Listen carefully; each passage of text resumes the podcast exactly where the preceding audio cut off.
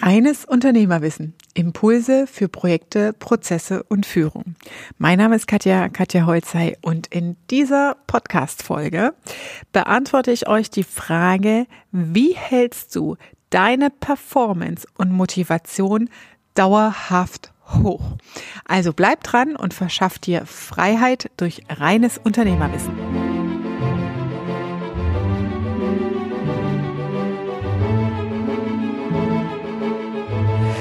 Ja, also Frage und Thema heute hier ist, wie hältst du deine Performance und Motivation dauerhaft hoch? Ähm, ich möchte zunächst einmal darauf eingehen, ähm, was heißt Performance, Motivation oder wie differenziert man das Ganze letztendlich. Performance heißt auf einem hohen Niveau beste Ergebnisse oder exzellente Ergebnisse abzuliefern. Motivation ist dein Antrieb dazu. Ja, also sind zwei verschiedene Paar Schuhe. Motivation heißt, ich habe Lust darauf. Ähm, und heute geht es darum, welche Tipps kann ich euch geben? Einmal diese beiden Themen dauerhaft ähm, aufrechtzuerhalten. Und daran liegt wahrscheinlich, dahinter steckt wahrscheinlich die tiefgehende Frage, wie geht es dauerhaft, jeden Tag, wie motiviere ich mich morgens aus dem Bett zu kommen, ähm, quasi, weil es gibt immer mal Leute oder die Mehrheit der Leute, die haben mal einen Peak, die haben eine hohe Motivation, die sind total im Eifer. Meistens, wenn man von einem Seminar kommt, wenn man neue Inhalte ähm, geschaut hat, wenn man einen Online-Kurs geguckt hat oder ein Video vielleicht auch. Und dann flacht die Performance ab oder die Motivation sinkt ab. Warum trenne ich die zwei Themen? Motivation ist eher auf einer emotionalen Ebene ein Thema, was Spaß macht, was dir Erfüllung bringt, was dir ja Genugtuung gibt. Und Performance ist halt der Anspruch. Ja, du kannst motiviert sein, joggen zu gehen und am Ende ist es nur ein schneller Spaziergang, aber es ist noch kein Joggen. Ja, und Performance ist halt der Anspruch in der Leistung noch dazu. Ja, das ist natürlich jetzt so, ja, Business Excellence, ähm, an der Stelle vielleicht auch zur Erklärung, Business Excellence verwenden ja manche etwas inflationär. Wenn man es nach der DIN-Zertifizierung richtig definiert, ist es tatsächlich so, ähm, es gibt die EFQM, European Foundation for Quality Management, und die vergibt Zertifikate für Business Excellence. Das heißt, es ist nicht nur ein, ein schönes äh, Buzzword, sondern ähm, dahinter steht auch was. Und das bedeutet, Systeme und Strukturen im Unternehmen aufzubauen, um Business Excellence abzuliefern. Und das heißt hohe Performance.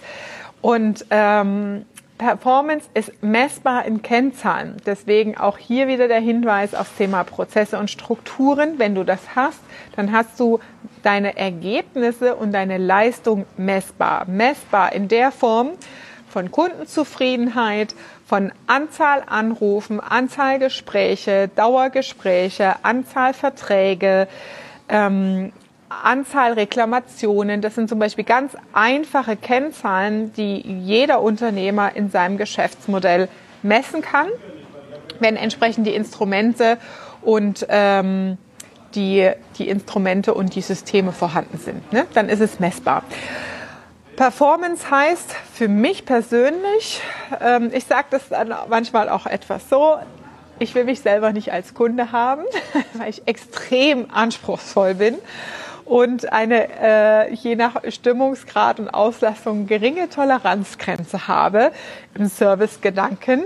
Ähm, wo war ich jetzt neulich beispielsweise wieder? Also ich kann das nicht ertragen, wenn Verkäufer oder Dienstleister Servicegedanken nicht verstehen und nicht übersetzt bekommen ähm, und auch den Sinn ihres Geschäfts nicht verstanden haben. Ähm, und Performance heißt, dass die Ergebnisse zur maximalen Kundenzufriedenheit und eher in die Kundenüberfüllung gehen. Und dann hast du ein hohes Niveau erreicht. Wenn du versuchst, immer ein Stückchen mehr rauszuholen, ein Stückchen Overdelivering zu machen, ein Stückchen ähm, ja, Magic Moments zu schaffen, sagt man auch dazu beim Kunden heute in der Customer Journey. Ihr kennt von mir das Video, das ist hier als IGTV auf Instagram verfügbar, wo ich das Kano-Modell vorstelle, diese vier Ebenen in der Kundenzufriedenheitsentwicklung, wie man seine Produkte in den Markt bringt und woran man das messen kann und wie sich das auch verändert im Kundenverhältnis, wenn man lange in, mit einem Kunden im Kontakt ist, was die Kundenerwartungshaltung angeht. Und da heißt es halt wirklich immer das Thema Overdelivering, also ähm, Übererfüllung, ähm, den Kunden maximal zu, zufriedenzustellen. Performance heißt auch, ja, man mag es jetzt oder man mag es halt nicht dass du halt einfach Gas gibst in deiner Zielerreichung. Du misst es als Unternehmer am Ende in den Umsätzen, in den Ergebnissen und bestenfalls natürlich in der Marge, in der Gewinnermittlung, wie viel Rendite rauskommt letztendlich. Und wenn deine Prozesse, deine Abläufe nicht im Hochperformance-Bereich laufen, heißt zum Beispiel eben, habe ich ja beim Mentoring-Call wieder gehabt mit meiner Gruppe, ähm, und da ging es auch um das Thema, wie schaffe ich es, meine Zeit noch effizienter als Geschäftsführer einzuteilen. Und dann habe ich immer ganz gern diese Metapher mit einer Sanduhr. Und du hast eine Sanduhr, in der hast du 24 Stunden. Und wenn ein Mitarbeiter um die Ecke kommt und mir da zehn Minuten rausklaut, dann werde ich pissig. Und das sind Prinzipien, die in der Unternehmensstruktur verankert sind. Das heißt, in der Einlernphase, wir hatten ja neulich eine Aufzeichnung hier, wo ich über das Thema Onboarding gesprochen habe. Das heißt, die ersten 100 Tage im neuen Job, die ersten äh, ja, 100 Tage für den Mitarbeiter in der neuen Aufgabe heißt, haben eine andere Toleranzgrenze, als wenn er fertig eingearbeitet ist ähm, und selbstständig komplett Performance abliefern kann. Ähm, und das bedeutet, in der Onboarding-Phase, im Einlernen der Mitarbeiter trainierst du sie auf deinen Performance-Anspruch. Ja, ich habe das in so einem Wertekatalog, wenn man auch sich als Unternehmen zertifizieren lässt, braucht man das sowieso, dass das runtergeschrieben ist, verschriftlich ist, was ist die, das Wertesystem des Unternehmens. Und da steht dann zum Beispiel drin, ähm, dass jeder Mitarbeiter selbst für seine Arbeitsleistung verantwortlich ist und dass es in der Aufgabe des Mitarbeiters liegt, seine Effizienz so einzuteilen, seinen Tag so einzuteilen, damit eine Aufgabenerfüllung möglich ist. Natürlich werden die Aufgaben entsprechend der Möglichkeiten und Rahmenbedingungen, Arbeitsstunden, Aufwand etc. so zur Verfügung gestellt, dass es machbar ist. Aber die Erfüllung für den Erfüllungsgrad der Aufgaben ist der Mitarbeiter zuständig. So setzt du von Anfang an dein Performance-Level. Ja, zum Beispiel über ein QM-Handbuch. Ja, das heißt, du hast es halt wirklich komplett definiert für dein Business und setzt ganz klar die Erwartungshaltung. ich habe jetzt erst vier neue Mitarbeiter eingestellt und am ersten Tag haben sie gleich von mir zu hören bekommen, Zettel und Stift, wo ist die Mitschrift? Ich sage nichts zweimal. Lernt und trainiert es euch an, wenn wir in der Kommunikation sind, wenn es um Aufgabenverteilung geht, schreibt möglichst immer alles mit. Hinterher Rückfragen zu stellen ist in Ordnung, aber ich erkläre etwas nicht zweimal. Und wenn es um komplexe Sachverhalte geht, dann bedeutet das halt natürlich, dass du erstmal auch das Geplänkel und die Einleitung und die Intro, also ähm, ja das Einleiten ins Thema, irgendwo erfassen musst für dich in Stichworten, um dann den Gesamtzusammenhang zu verstehen. Wenn du aber den Anfang nicht notierst und nur den letzten Satz aufmerksam auffasst, ach so, ich soll jetzt irgendwie da eine Unterlage erstellen von äh, 86 Seiten, äh, das habe ich jetzt gar nicht so verstanden, dann musst du nochmal zurückspulen. Es kostet mich in meiner Sanduhr wieder Zeit und dann ist das Limit erreicht. da ist die Toleranzgrenze. Das heißt, die Mannschaft und die Mitarbeiter werden so halt auch gleich aufs hohe Niveau, auf Performance getrimmt, indem du dein Performance-Level definierst was das konkret heißt in Zeiteinheiten, in Anspruch, in Zeiteinsparung für dich als Geschäftsführer. Als Unternehmer stellst du Mitarbeiter ein, um entweder mehr Umsatz zu machen, also mehr Kundenzufriedenheit, mehr Abwicklung zu ermöglichen oder um dir Zeit zu sparen. Und es macht natürlich überhaupt keinen Sinn, Mitarbeiter einzustellen, die ständig bei dir auf der Matte sind und deine Zeit klauen. Ja? Und deswegen diese Prinzipien, die kannst du für dich als Unternehmer in solchen FAQs, in einem Wertesystem, in einem ja, äh, Unternehmensvorstellung oder Unternehmensmindset, Unternehmenswertekatalog oder nenn es auch FAQs, definieren, runterschreiben und ganz wichtig ist natürlich im Onboarding, wenn die Mitarbeiter neu reinkommen, dass sie gleich die Erwartungshaltung lernen. Und dann wird's eh zum Selbstläufer, wenn du mehrere Mitarbeiter hast, dann helfen die anderen, die älteren Mitarbeiter, die schon länger da sind, den neueren, wie das Ganze zu äh, verstehen ist. Und ähm, Motivation ist dann natürlich, in der Motivation steckt die Identifikation mit dem Thema. Auch damals, als ich noch äh, in der Anstellung im DAX-Konzern unterwegs war, in der Geschäftsführung, äh, war es für mich immer wichtig, dass meine Mitarbeiter verstehen, was sie tun. Das bedeutet, ähm, ich habe mir immer die Zeit genommen, die Aufgaben zu erläutern. Ja, warum muss das jetzt gemacht werden oder warum muss das jetzt entwickelt werden? Beispielsweise ein Kunde reklamiert was. Ja, was ist dann zu tun? Dann holst du natürlich den kompletten Kundenkontaktkatalog raus. Nicht Katalog, aber du holst die Kundenkontakthistorie raus, holst den E-Mail-Verkehr raus, wann, wie, wo was abgestimmt wurde, um ein Konfliktgespräch mit einem Kunden zu führen, um eine Nachverhandlung oder ja, ein Reklamationsgespräch mit dem Kunden zu führen. Du brauchst halt deine Zahlen, Daten, Fakten, deine Argumentationsgrundlage, um das Gespräch zu führen. Und du kannst jemanden im Team beauftragen, sagt, such mir mal die E-Mails von dem und dem raus und check mal, wann hatten wir da einen Call und was hat der gebucht und was hat er irgendwo hingeschickt oder geschrieben. Und dann sagt der Mitarbeiter, okay, für wen soll ich das nochmal raussuchen? Ja, für Müller-Schneider. Ja, dann sucht er das raus. Hat aber nicht verstanden, was er machen soll. Dann sucht er das nur raus und das Format, in dem du es dann bekommst, ist vielleicht zehn weitergeleitete E-Mails. Aber das ist nicht das, was du brauchst.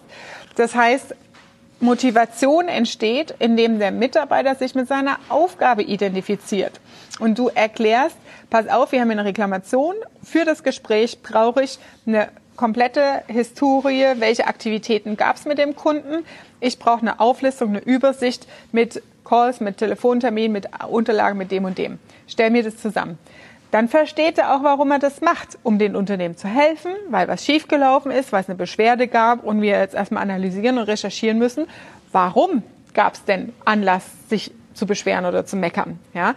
Und da fängt das Thema Motivation an, wenn du deine Aufgaben nur in der Abarbeitung weiterleitest. Hat, oft, hat der Mitarbeiter keine Motivation, weil er nicht versteht, warum tut er das eigentlich. Und diese Identifikation mit dem Unternehmen fängt natürlich an im Einstellprozess, im Onboarding-Prozess und dann natürlich jeden Tag im Tagesgeschäft, dass er das, was er tut, gern macht. Ja? Ähm, und da ist es natürlich auch immer wichtig, als Unternehmer Werte zu haben und Werte zu vertreten. Und ich merke das immer wieder in der Rückspiegelung meiner Mannschaft und freue mich unglaublich, wenn ich sowas dann zu hören bekomme. Das passiert meistens äh, zwischen Tür und Angel, äh, dass dann gesagt, ja, und genau deswegen bin ich bei dir und genau deswegen arbeite ich hier so gerne weil wir einfach Werte haben, die wir auch vertreten. Ja, ähm, keine Diskriminierung, äh, wir zocken niemanden ab, wir sind authentisch und ehrlich, wir liefern immer Ergebnisse ab, wir sind absolut kundenorientiert und lauter solche Prinzipien. Und ähm, da gibt es bestimmte Dinge bei uns nicht, die bei anderen Unternehmen vielleicht normal sind. Ja? Ähm, und das ist super wichtig, dass du solche Werte und Prinzipien hast und natürlich auch übergeordnete sozial engagierte Themen. Das nimmt immer, immer mehr Gewicht an im Unternehmen. Ja, das Thema CSR, ich tippe das gerade mal hier ein, Corporate Social Responsibility nennt sich das. Ähm, das wird immer, immer wichtiger für Unternehmen, weil die Mitarbeiter sich ähm, mit einem gesellschaftlichen Beitrag engagieren und identifizieren wollen. Bei uns ist es ähm, eine Unterstützung und Hilfe Richtung Schulen, ja, Schulen zu unterstützen, auch in die Digitalisierung zu kommen und sowas ähm, und Spendenplätze. Das heißt, für gemeinnützige Organisationen ähm, gibt es ein Budget, das wir definiert haben Anfang des Jahres, dass wir auch Teilnehmern wo wir sagen, hey, das macht Sinn, ne? die haben Bock drauf und die wollen was bewegen, denen fehlt das Geld und es ist eine gemeinnützige Organisation und dann gibt's eine Spende von uns. Und das feiert natürlich die Mannschaft und das Team, ähm, weil sie da auch nicht nur den rein monetären Ansatz dahinter sehen, ja, sondern auch den Mehrwert, der geschaffen wird, der gesellschaftliche Beitrag, den man dann leistet. Und das ist halt super wichtig für die Mannschaft und fürs Team. Für dich selbst, ja, wenn wir jetzt wieder auf Einzelunternehmen zurückgehen, ist es natürlich auch wichtig, das zu haben. Und dahinter steckt letztendlich das ganze Thema Ziele und Visionen, ja, Vision Board, ähm, was, welche übergeordnete Vision hast du, was ist dein Antrieb, wie willst du deine Firma hinterlassen, welchen Wert willst du in der Firma, im, im Leben hinterlassen, im Leben anderer, ähm, was soll auf deinem Grabstein stehen letztendlich, ne, in diese Richtung gefragt, was ist dein übergeordneter Antrieb?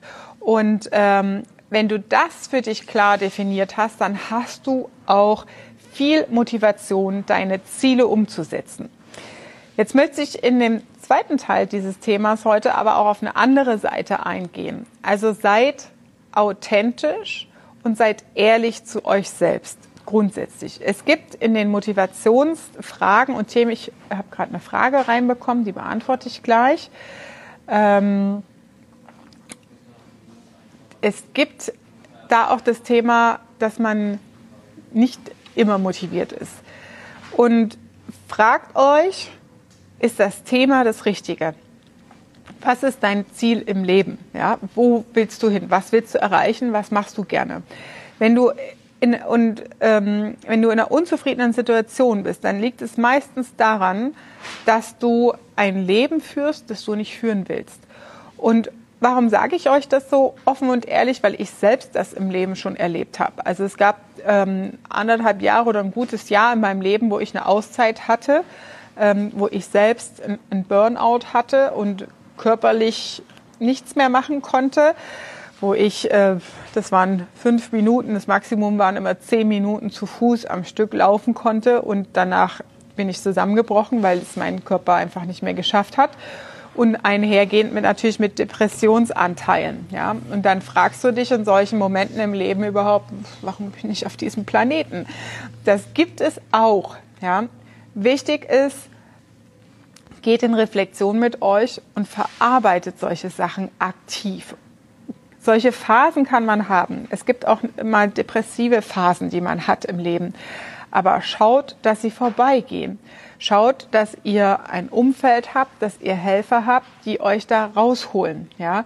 Ähm, und schaut, dass ihr diese Phase für euch auch zulasst, weil manchmal das Leben ist halt nicht mit 18 aus der Schule raus und dann arbeitest du bis du 70 bist, 9 to 5. Ja, das Leben findet hier, heute und im Jetzt statt. Und ähm, das bedeutet, dass man einfach mit Herausforderungen im Leben zu tun hat. Und das sind, das sind die Dinge, die man nicht in der Schule lernt, die man auf keiner Universität lernt. Und das ist aber essentiell im Leben, das Thema Glück, Zufriedenheit zu finden, für sich eine Erfüllung zu finden, auch in der Berufung, im Job zu finden. Und ähm, deswegen ist es wirklich wichtig, sich damit sich extrem auseinanderzusetzen oder auch ein Umfeld zu haben, Ansprechpartner zu haben, die einem dabei helfen, ähm, da, dafür sich einen Sinn zu finden. In der Zeit, wo es mir so furchtbar schlecht ging, ist mir nichts anderes übrig geblieben, als die Situation anzunehmen. Und ich wollte damals keine Therapie oder Klinik oder sowas machen, weil ich natürlich mit meinem Wirbelbruch und meinem Verkehrsunfall vorher diese ganzen Reha-Nummern alle schon durch hatte und festgestellt habe, dass das nichts bringt. Ähm, wenn du in einer Situation bist, dann wirst du so auf ein Schloss gepackt und auf dem Schloss ist alles gut und dann kommst du wieder zurück in den Alltag und nichts ist mehr gut, ja, weil du dann natürlich keinen Yoga Kursplan hast, sondern du wieder im Alltag bist. Und ähm, deswegen habe ich mir das, diese Auszeit damals bewusst genommen und mir bewusst überlegt, die Ärztin sagte ja ganz viel frische Luft oder ganz viel äh, Schokolade essen und das hat halt nicht funktioniert mit der Schokolade essen. Das ist nicht so gesund, wie wir alle wissen. Und dann habe ich mir eine Wanderkarte geholt und äh, den Hund äh, zugelegt, den ihr hier jeden Tag seht, der Lupo, und bin dann einfach wirklich stundenlang in die Natur rausgegangen und habe ähm, geguckt, dass ich wieder in die Bewegung komme und dass mein Laufen sich verbessert ähm, und ich körperlich wieder aufatmen kann. Ja? Ähm, also nimm dein Leben in die Hand und wenn du mal ein Motivationstief hast, dann lass das auch zu und sei ehrlich zu dir. Sei ehrlich zu dir in der Form, wenn ich in einer falschen Beziehung bin, dann ist es so und dann trenn dich. Ja, also sei einfach ehrlich zu dir und treff Entscheidung und handel. Ja, wenn du feststellst, der Job nervt mich eigentlich und eigentlich ist es mit meinem Chef irgendwie eine komische Konstellation, ich verstehe es noch nicht so richtig, ich muss hier raus, dann geh raus. Treff eine Entscheidung. Wir leben nur einmal, sofern wir es wissen. Ähm, wir wissen es noch nicht anders. Ja, wir müssen ja immer alles erforschen als Menschen und ähm, wir haben, soweit unser Bewusstsein es äh, ermöglicht, nur diese eine Chance. Wir haben nur 24 Stunden am Tag. Niemand kann an der Uhr drehen. Also guck, dass du das Beste für dich rausholst. Und ähm, da fängt es halt wirklich dabei an, zu reflektieren, in dich reinzuhören, auf dich zu hören, gut zu dir zu sein und auch mal zu sagen, okay, es darf auch mal einen Tag geben, wo ich mal Fernseh gucke oder mal, wenn es regnet, im Bett liege und ein Buch lese, wo es mir auch mal schlecht gehen darf. Ähm, Gerade wenn man in der Hochperformance und im High-Performance-Bereich unterwegs ist, dann mag man das nicht so. Ähm, aber sei gut zu dir und gönn dir diese Pausen, auch mal demotiviert zu sein. Und es kommt auch immer darauf an, wie bewertest du das? Ja, ist es einfach mal einen Hänger zu haben oder ist es gerade mal aufatmen zu müssen oder eine Pause machen zu müssen oder ist es gleich Demotivation? Ja, ich bin immer so demotiviert. Also achte auch auf deine Gedanken. Was erzählst du dir die ganze Zeit? Wenn du dir die ganze Zeit einredest, ich bin immer so demotiviert, dann wird es halt schwierig, motiviert zu sein, weil du eine Bewertung hast. Du hast wie so ein Limit festgelegt, an dem du dich permanent misst und du kommst nicht über das Limit hinaus. Ja? Ähm, also schau auch auf deine Wortwahl. Und hier gab es gerade noch eine Frage, wenn Mitarbeiter dann irgendwie war das gerade, jetzt muss ich gerade gucken. So, irgendwas war hier mit Mitarbeitern, wenn Mitarbeiter dann nicht das machen, was ich erwarte oder sowas, glaube ich. Ähm, was passiert, wenn deine Mitarbeiter deine Erwartung nicht erfüllen? Dann raste ich aus. wenn meine Mitarbeiter meine Erwartung nicht erfüllen, führe ich mit Fragen. Das bedeutet, ein äh, Mitarbeiter äh, gibt was ab und ich sage da nicht, gehe nicht in die Bewertung rein und sage, das ist scheiße und das und das und das ist falsch. Ich muss dann erstmal tief durchatmen und dann frage ich, okay, wie hast du denn die Aufgabe, verstanden? Und daran merken die Mitarbeiter, also die, die dann, die ganz Neuen, die müssen sich da mal erst dran gewöhnen, aber die Mitarbeiter merken dann daran, ups, irgendwas ist jetzt hier schiefgelaufen, irgendwas stimmt nicht. Da muss ich mal kurz hier meinen Hirnkasten anstrengen und nachdenken. Ähm, und dann bist du aber auch in der Gesprächsbereitschaft. Ne? Das heißt, ich spiegel das immer zurück über Fragen, wie hast du denn die Aufgabe aufgefasst? Okay, wir haben das und das besprochen. Und dann zeige ich dann immer, okay, wenn das rauskommen sollte und wir das besprochen haben und du jetzt ich wärst, bist du zufrieden mit deinem Ergebnis? Und dann kommt meistens eh von alleine.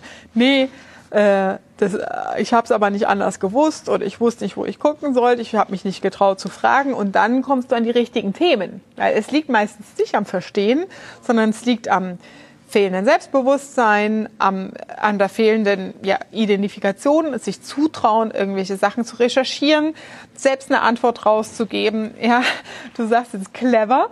Ähm, das Clever ist halt deswegen so, weil ich ja die Identifikation des Tun bei Mitarbeiter haben will und das nachhaltig und nicht bei mir. Ja, wenn ich immer alles ausbessere als Chef, dann ist logisch, man nennt es dann auch Zurückdelegation, dass alles bei dir auf dem Stapel landet und du das dann immer auslöffeln darfst. Ja?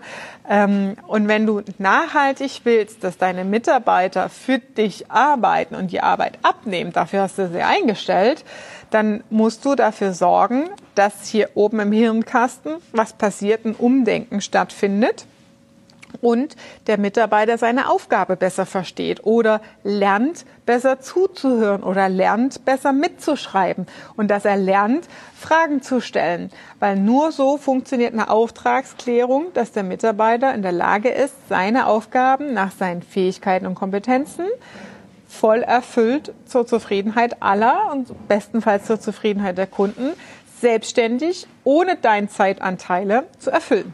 Ja.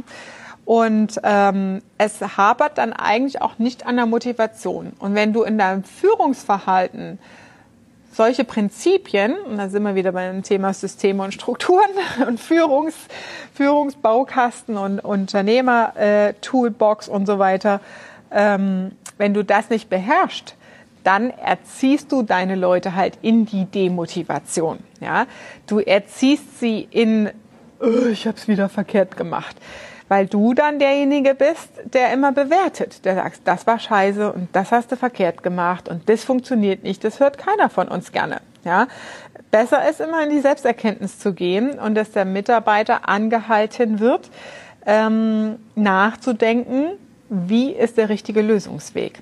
Das ist ähm, der bessere und nachhaltige Ansatz, damit du Zeit hast als Unternehmer und nicht alles bei dir auf dem Tisch landet. So, das war's heute zum Thema hohe Performance. Ähm, wie hältst du deine Performance-Motivation dauerhaft hoch? Dauerhaft, wie gesagt, einfach, wenn du klare Ziele hast, wenn du im richtigen Thema unterwegs bist, dann ist dauerhaft keine Frage. Es bringt auch nichts, dich zu zwingen. Und das ist ja auch genau der Punkt, warum ich immer sage in meinen Kursen, und meinen Programmen gibt es zwei Entscheidungskriterien, weil ich arbeite nur mit Lieblingskunden. Und Unternehmer müssen eine gewisse Reflexionsfähigkeit mitbringen und zweitens einen Umsetzungswillen. Weil ich will geile Ergebnisse. Und wenn der Geschäftsführer nicht reflektiert ist, dann lässt sich so ein Thema wie Thema Motivation Mitarbeiter anhalten und was, wie spreche ich denn vielleicht verkehrte Sprache als Chef? Lässt sich nicht beheben. Ja? Und ähm, auf solche sind das immer so sesselfurzende Anzugträger, Kackprotzen, habe ich ja keine Lust. Ja, ich will Ergebnisse, Unternehmer, die hinter ihrem Thema stehen und die sagen, hier, ne, hilf mir mal, da weiterzukommen und dann auch, auch richtig geile Ergebnisse abzuliefern. Ich bin so stolz auf meine Mentoring-Gruppe. Wir sind jetzt ähm, fast durch ähm, diesen Monat und wie die sich jetzt entwickelt haben, wir haben ja gerade eben wieder einen Call gehabt, ich finde echt, da kommen mir immer die Tränen. Und das ist meine Erfüllung. Und das ist meine Motivation, jeden Tag aufzustehen. Da Unternehmern zu helfen, weiterzukommen, siehst jetzt muss ich hier schon heulen, ähm, dass sie sich entwickeln und dass sie das Beste aus ihrem Business rausholen. Und dass sie natürlich mehr Gewinne erzielen. Das ist doch der Punkt dahinter, ja, dass du halt wirklich mehr Profit hast aus deinem Unternehmen. Du musst dein Unternehmen als System aufbauen, dass es für dich auch arbeitet, ja. Und da gibt's einfach ein paar Prinzipien und Instrumente, die notwendig sind, dass das so funktioniert. Und dann hast du auch was davon. Denn meistens haben wir als Unternehmer eine übergeordnete Passion, Meistens haben wir viele innovative Gedanken und es hapert daran an der Zeit, die umzusetzen oder es hapert am äh, Geld, ja, weil nicht genug Gewinn aus dem Umsatz rauskommt. Wo kann man sich für mein Mentoring anmelden? Ähm, indem du mir hier eine persönliche Nachricht schickst oder dich, ich kann das mal unten drunter packen dann, ich weiß jetzt nicht auswendig, ähm, Strategiegespräch katjaholzheim.com. Muss ich nochmal nachgucken, die Seite parat zu haben. Ähm, oder auf meiner Homepage ist auch ein Kontaktformular, da kannst du mich anschreiben. Ja, die sesselfurzenden Anzugträger, das habe ich, das ist jetzt mein Coming Out hier auch in der Öffentlichkeit. Ich habe, es ist das erste Mal öffentlich im Januar in meinem Strategieworkshop meiner Mannschaft verkündet.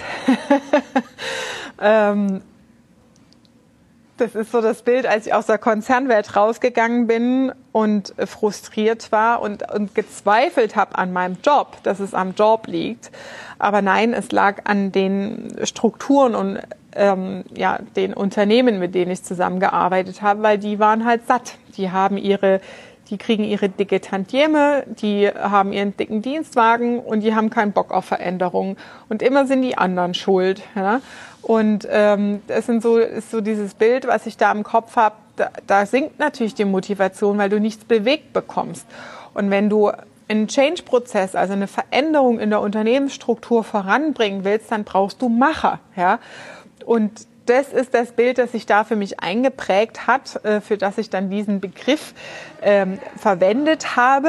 Wir haben sogar eine intim interne WhatsApp-Gruppe, die ähm, SATFs äh, als Abkürzung hat, Sesselfurzende Anzugträger oder SF, SFATs, so rum. ähm, ja, deswegen ist Thema Traumkunden. Ne? Macher, Umsetzer und reflektierte Leute. Und dann kommt sowas Geiles raus, ne? wie jetzt im Mentoring, wo ich dann äh, die Unternehmer aufblühen sehe, wo sie hinter die Kulissen gucken können, wo sie die Systeme viel besser verstehen, viel mehr Freiheitsgrade haben für sich, mehr Geld auf dem Konto und das ist halt geil. Ja, das ist halt einfach geil. Das ist meine Motivation. Das war deine Dosis reines Unternehmerwissen für heute. Ich freue mich, wenn du auch beim nächsten Mal wieder dabei bist. Und wenn dir die Folge gefallen hat, dann fünf Punkte in die Sternebewertung. Ich freue mich über deine Rückmeldung. Der Link, den ich gerade nicht auswendig wusste, weil sich das ab und zu mal ändert in der Online-Welt, heißt Konzept www.katjaholzei.com. Wer Fragen zu dem Mentoring hat, kann sich gern da anmelden und dann kommst du zu mir ins kostenlose Konzeptgespräch und wir schauen, ob wir zusammenpassen. Also, liebe Grüße, bis zum nächsten Mal, deine Katja.